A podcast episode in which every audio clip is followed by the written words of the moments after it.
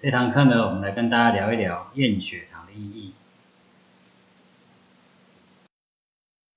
那什么是血糖与血糖值呢？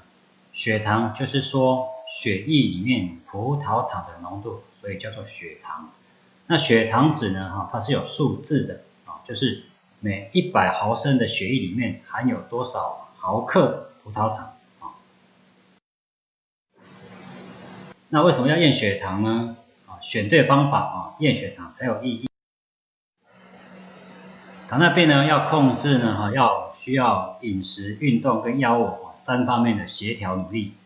那为了了解跟强化我们血糖控制的效果，哦，必须要透过适当的验血糖啊，才能够进行调整控制的方式啊，维持血糖的稳定性。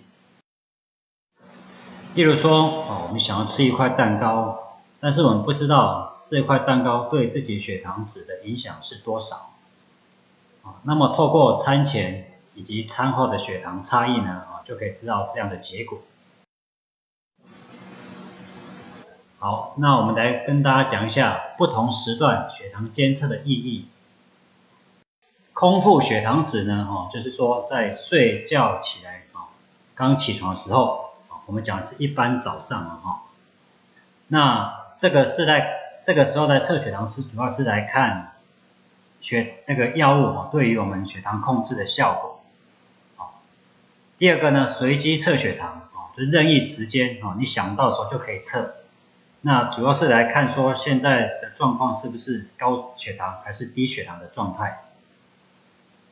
第三个啊是睡觉前来测血糖，那主要目的是来预防半夜或者是晨起的血糖过低啊。或者是过高。第四种呢是餐前血糖，餐前血糖呢要距离上一餐进食四个小时，那它的目的呢哈主要是反映药物与上一餐食物的作用效果。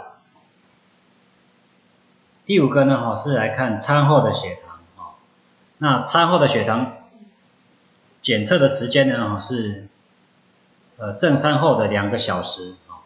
那就是说，我们从第一口这个吃糖糖类的食物开始计算起两个小时。那主要目的呢，是看含糖食物对血糖的影响，啊，那反应药物以及这一餐食物的影响。第六种呢，哈是半夜的血糖，那时间是在临睡之前，或者是你半夜醒过来的时候。那目的是呢，来区别啊空腹高血糖的原因。哦那也有一种情况是半夜低血糖的反弹啊，或者是整夜的高血糖啊，所以会有这六种的测血糖的呃时机哈。那怎么样运用自我血糖的监测数字呢？要学习正确血糖的监测技术啊。那因为我们正确的验血糖啊，透过有效率、有目的的测血糖啊，我们可以减少试纸浪费，然后可以提高准确度。以及效率的增加啊，那有时候我们测血糖会发生一些技术性的问题啊，例如说，呃，手指头哦还没有清洁啊，那第二个呢哈，这个酒精还没有干的时候，我们就开始去采血啊，这会导致检测出来的数字啊不准确。第三种呢就是采血的深度过浅，那血不够哦，那就会发生这一次。测血糖无效啊，就会浪费掉一片试纸。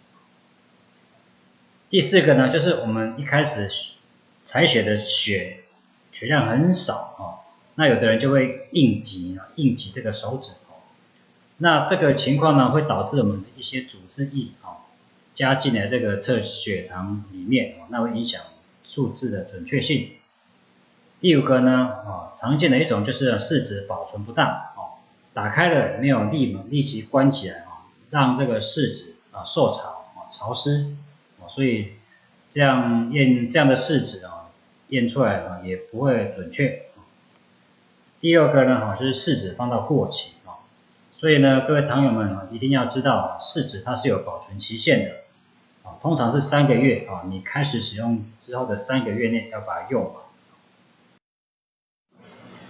那我们可以跟医疗人员啊讨论适当的检测时段，还有次数。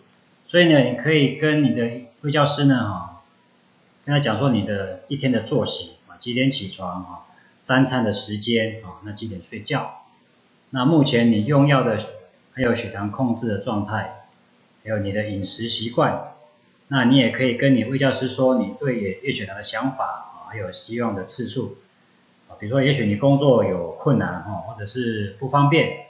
那你希望你一天或是一个礼拜可以测几次？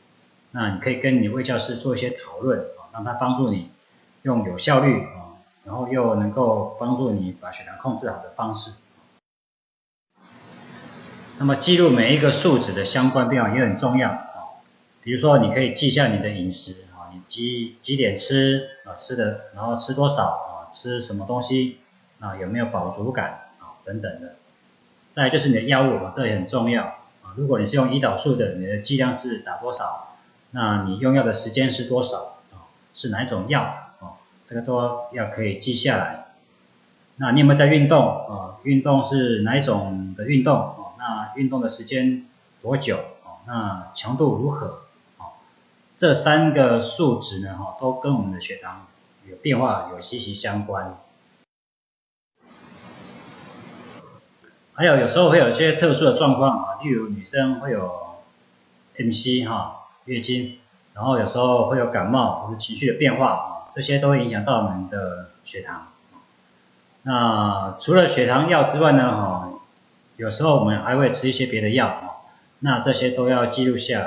好，下一集呢来跟大家分享一下轮流监测的范例。喜欢我们的影片呢，请记得订阅、按赞以及分享哦。谢谢。